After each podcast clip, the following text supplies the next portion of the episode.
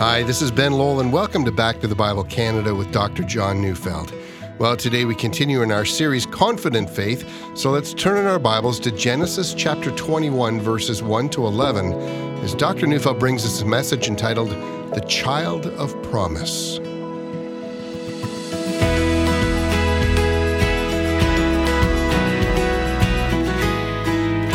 Most of us, even if we haven't read it, know the title of Charles Dickens' book, The Tale of Two Cities. The two cities are, of course, London and Paris, and the remarkable events that surround some very tumultuous times, events that would set the stage for the future of Western civilization. I think it would be in order to call Genesis 21 the tale of two sons, and what happened to them set the stage for all of civilization. You know, in Galatians 4, a major New Testament chapter which interprets Genesis 21, Paul calls one the son according to the flesh, and he calls the other the son born through promise. Genesis 21, of course, tells the story of a real historical situation. But the story of Genesis 21 can never be confined to, to just this one historical situation. Our understanding of God and of what God wants of us is forged from this remarkable chapter. The nature of the covenant with God, what the true life of faith signifies, all of this comes from the events described here. But personally, this chapter ought to make us trust in God and not in human effort. I'm going to come back to that. For now, let's begin to read. I'll begin by reading Genesis 21, verses 1 to 7. The Lord visited Sarah as he had said, and the Lord did to Sarah as he had promised. And Sarah conceived and bore Abraham a son in his old age, at the time of which God had spoken to him. Abraham called the name of his son who was born to him, whom Sarah bore to him, Isaac. And Abraham circumcised his son Isaac when he was eight days old, as God had commanded him. Abraham was a hundred years old when his son Isaac was born to him, and Sarah said, God has made laughter for me. Everyone who hears will laugh over me. And she said, Who would have said to Abraham that Sarah would nurse children? Yet I have borne him a son in his old age. The words, the Lord visited Sarah, start this remarkable story. Genesis wants us to know that we should think about the birth of Isaac as a visitation from God.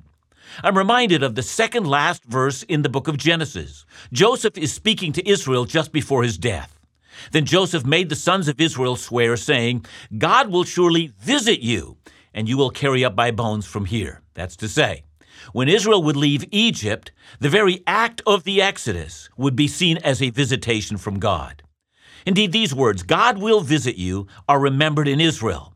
When Moses came back to Egypt, and informed the elders that God would lead this slave nation out of Egypt. Exodus 4:31 says, "And the people believed, and when they heard that the Lord had visited the people of Israel, they bowed their heads in worship." See that phrase gets used again with the birth of Samuel. In 1 Samuel 2:21 it says, "Indeed, the Lord visited Hannah." See, in this case, we find that Hannah was barren, but God visited her and she became pregnant. Now think about the pattern here. The phrase the Lord visited, whether referring to the birth of Isaac or the birth of Samuel or the exodus from Egypt, in each case, the idea behind it is that God caused something to happen that would not have happened without divine intervention. Sarah conceives and gives birth at the age of 90. Hannah conceives and gives birth although she's barren.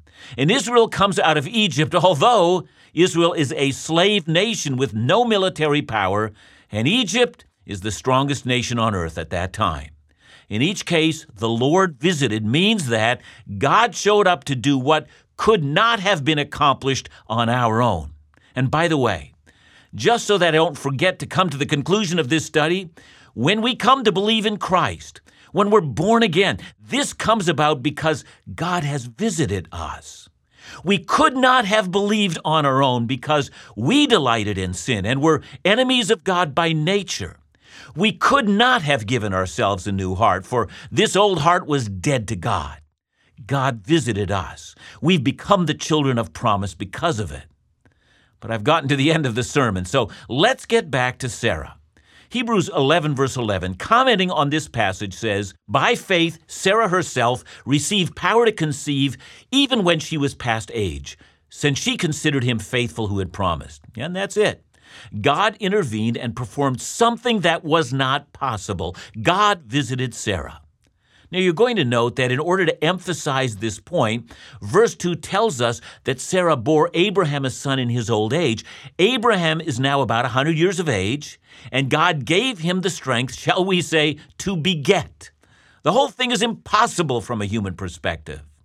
And furthermore, verse 2, further driving the point home, tells us that all of this happened at the time of which God had spoken, or exactly according to the timeline God had revealed. And we come next to the naming of the child, Isaac.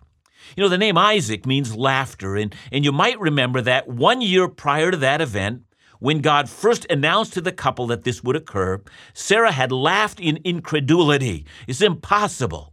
And God, by insisting the boy would be called laughter, would emphasize that this is a matter either of the laughter of unbelief or of the joyful realization that this laughter of doubt has become the joyful laughter that this is our God. Well, according to God's directives, Abraham circumcises the boy when he's eight days old. And at the circumcision, Sarah again remarks, God has made laughter for me. After 25 years of following God into the land of promise, they learn that God never promises anything that he does not fulfill. What laughter! Let's continue to read. I'm reading Genesis 21, verse 8. And the child grew and was weaned. And Abraham made a great feast on the day that Isaac was weaned. Normally, weaning a child from breast milk in the ancient world would happen at around the age of three. It was the custom of the day, and in some places in the world it still is, that the weaning of a child is considered a major milestone. And so you would throw a grand party, a great festive gathering in which family and friends and sometimes even a small village would show up for the festivities. And so, if Isaac is three at this stage, then we also know that Ishmael, Abraham's firstborn son, would now be 17 years of age. For those of you who don't know the account, years earlier, when it seemed to Abraham and Sarah that they would never have a child, Sarah suggested that Abraham sleep with the household maid, an Egyptian woman named Hagar and Ishmael is born from that union. And that's where I began. This is the tale of two sons. One son born in the natural way. Abraham was then a bit younger, and Hagar was in her prime years of fertility. Nothing impossible going on here. Paul will call this the child of works. And if you think about it, this is an awkward moment. According to an ancient Near Eastern culture, the firstborn in any household inherits the lion's share of his father's estate.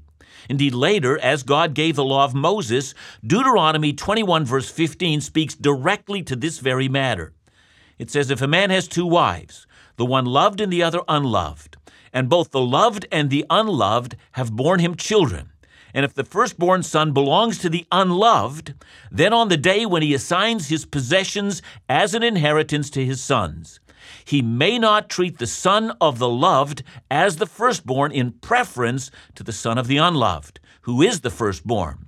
But he shall acknowledge the firstborn, the son of the unloved, by giving him a double portion of all that he has, for he is the firstfruits of his strength. The right of the firstborn is his. Now, not only was that clear in the later law of Moses, we might imagine that this would have been the prevailing practice in Abraham's time. And so here we have two conflicting truths. The first is that the firstborn inherits the greatest share. But the second truth is the very reason that Abraham and Sarah set out on pilgrimage. God was going to bless the world through them, and this child was the child of promise to bring this blessing into the world. This was the child of promise. I can only assume that Abraham and Sarah would have made no secret of that fact. And so it must have become overwhelmingly clear that Isaac would be preferred over Ishmael. And from what we read later on, the entire matter deeply grieved not only Ishmael and his mother Hagar, but it grieved Abraham as well. I'm telling no secrets when I mention that, that those of the Muslim faith, this matter is a greatly contested matter. Muslims, if you don't know it, argue that Ishmael, not Isaac, is the logical inheritor of the blessings of Abraham. And so modern Muslims see themselves as the inheritor of the blessings of Abraham through Ishmael. This is no minor matter of disagreement. Both Christians and Jews argue that Isaac is the child of promise. And for those who are not aware why this is so significant, the real matter is whether the promise comes in the natural, normal way or whether the promise comes out of an impossible situation. Does the promise come in the way of all flesh, or does it come through a visitation of God? And practically, what does that mean when it comes to our faith in God?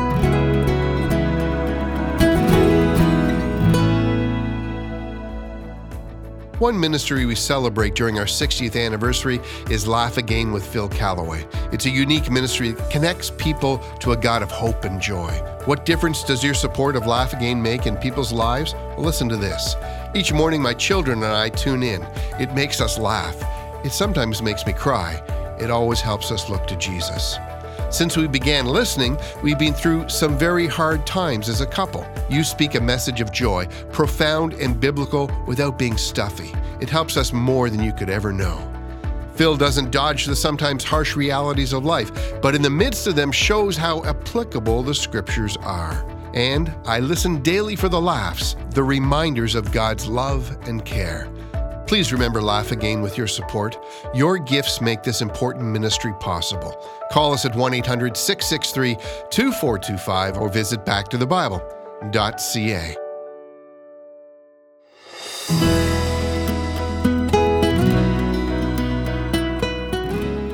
I'm reading Genesis 21, verses 8 and 9. And the child grew and was weaned. And Abraham made a great feast on the day that Isaac was weaned. But Sarah saw the son of Hagar the Egyptian, whom she had borne to Abraham, laughing. And she said to Abraham, Cast out this slave woman with her son, for the son of this slave woman shall not be the heir with my son Isaac. And the thing was very displeasing to Abraham on account of his son. It's hard not to immediately see the word play in the word laughter. First, Sarah laughed in disbelief, and then Sarah laughed in joyful faith. Then the child is called laughter, and now we see Ishmael laughing. At least that's how it reads in our English Bible. But it turns out the wording in the Hebrew is, is just a bit more complicated. The Hebrew word that's translated as laughter in the case of Ishmael is a different word, and also it's a word that has a wide range of meaning. It can mean everything from entertainment to celebration to a contest in battle. In fact, the NRSV, or the New Revised Standard Bible, translates this word as playing. Those translators would have you believe that Ishmael was simply playing with his half brother. But that's an impossible translation because whenever one translates a word, context determines the meaning of that word. You know, if Ishmael had only been playing with Isaac, Sarah would surely not have turned in rage, demanding he be removed from the house. No, no. Something else is at stake here. So the New American Standard Bible translates the word as mocking. Ishmael was mocking him, making fun of him, and perhaps he was even doing that in front of the guests who had come for the celebration. Now, the Apostle Paul, under the inspiration of the Holy Spirit, describes exactly what happened here. So I'm reading Galatians 4, verse 29. So he says, But just at that time, he was born according to the flesh persecuted him who was born according to the Spirit, so it is now. So Paul sees a parallel. Remember, Paul is writing at a time when Christians were on the receiving end of persecution from the Roman Empire and from hostile pagans. And Paul says that describes exactly how Ishmael was treating Isaac. We have to assume then that what was going on was not just laughing at him or mocking him, it was a deeply hostile action in which Ishmael was looking for a way to take Isaac out and to rid the world of his rival. He was aggressive, he was intimidating, and he was dangerous. And because Isaac is just three years of age, we have to believe that he must have been deeply frightened by his half brother. And then during the celebration of just being weaned, something must have happened that showed everyone there just how dangerous this young man was. And that's what caused Sarah to react as she did. Things had never gone well between her and Hagar, mother of Ishmael, but now this was enough. She doesn't tell Abraham to just get Ishmael out of the house. No, no, she's much harsher than that. She doesn't call Ishmael by name either. She calls him the slave woman's son. Indeed, you may have noticed that although Genesis 21 has a lot to do with Ishmael, and yet the chapter never mentions him by name. He's called either the slave woman's son or he's called the boy. Later in the passage, he's called the child, but he's not mentioned by name. Indeed, even when God blesses the boy, still his name is left unsaid. So, why is that?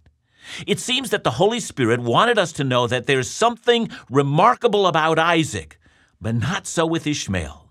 He's the natural man. Isaac is the man of the Spirit. I wonder if at this point you think I'm making too much of this incident, but listen, I am not.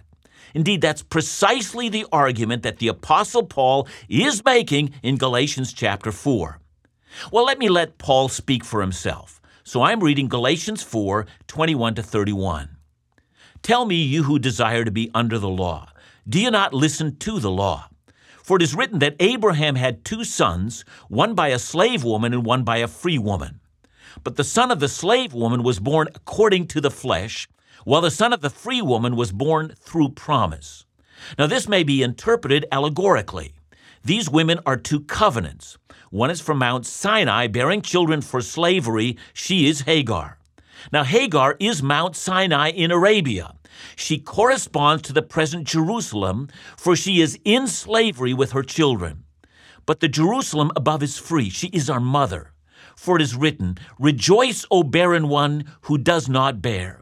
Break forth and cry aloud, you who are not in labor. For the children of the desolate one will be more than those of the one who has a husband. Now, you, brothers, like Isaac, are children of promise. But just as at that time he was born according to the flesh, persecuted him who was born according to the Spirit, so it is now.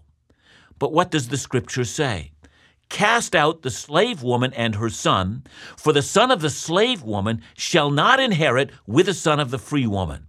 So, brothers, we are not children of the slave woman, but of the free woman. Now, I'm not going to do a full blown study of Galatians chapter 4. I'm going to leave that to a time in the future when we will study the book of Galatians.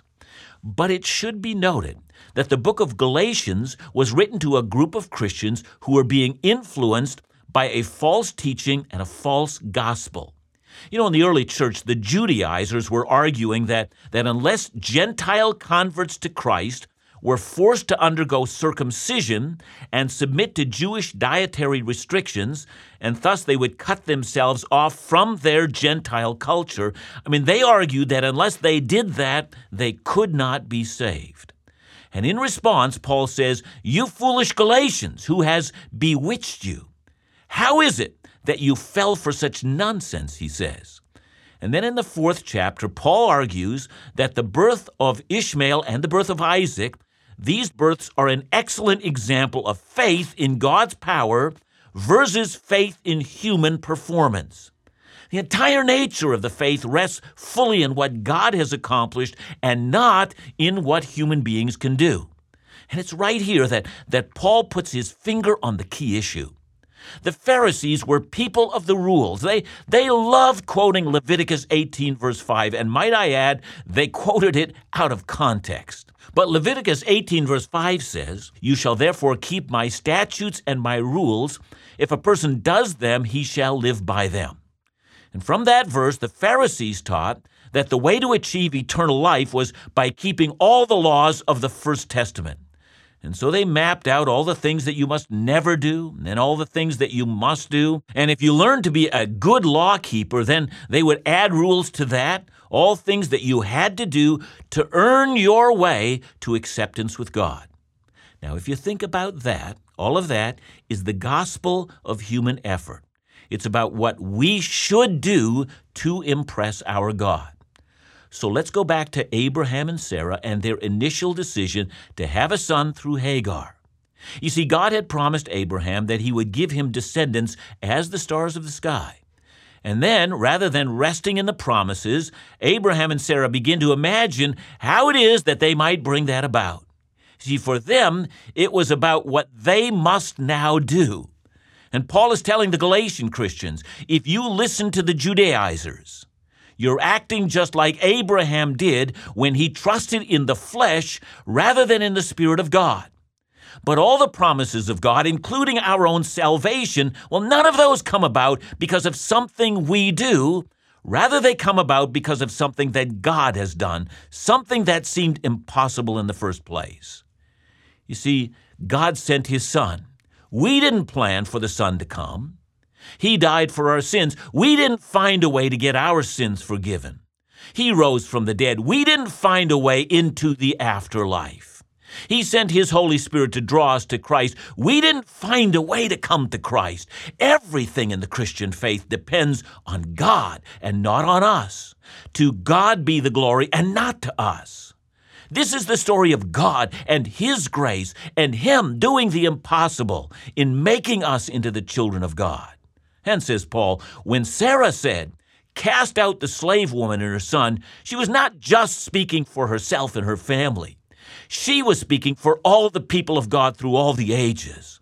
It's a call for all of us to banish a religion based on human effort and human achievement and human anything and embrace rather a faith in God based on the miraculous saving power of God who makes promises to us, promises that He's able to keep.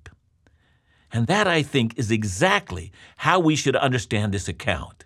Ishmael's departure from Abraham symbolizes an utter rejection of human works and a complete reveling in the power of God. Each one of us are called upon to embrace Isaac, the child of promise, and to reject Ishmael, the child of the flesh. And that's the gospel. God so loved the world that he gave his son. As the hymn writer wrote, Nothing in my hands I bring Simply to the cross I cling.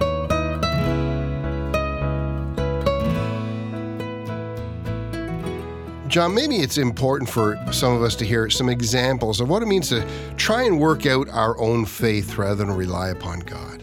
Yeah, I know that uh, sometimes, here's some examples, Ben. Sometimes you get believers um, who say, you know, if I can pray more, I will draw closer to God. So, in other words, we put the impetus on ourselves rather than grace. And so we say, you know, spiritual disciplines, you know, whether it's prayer, Bible reading, all that stuff. I, am going to say that prayer and Bible reading are God's grace, and they are the means in which God uses grace in our lives, but they're not produced through our effort, but rather in response to the Holy Spirit who calls us to do these things that are for our own good. So I think we always need to resist the idea of human works. Thanks, John. And remember to join us again tomorrow for this great series on confident faith right here on Back to the Bible Canada, where we teach the Bible.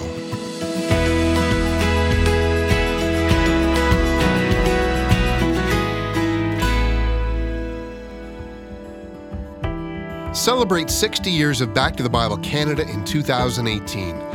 60 years of ministry that took place because of your prayers and support. In celebration, we'll be announcing a number of events, activities, programs, firsts, and special resources. The first of those is our 60th anniversary series with founder Theodore Epp and Bible teacher Dr. John Neufeld.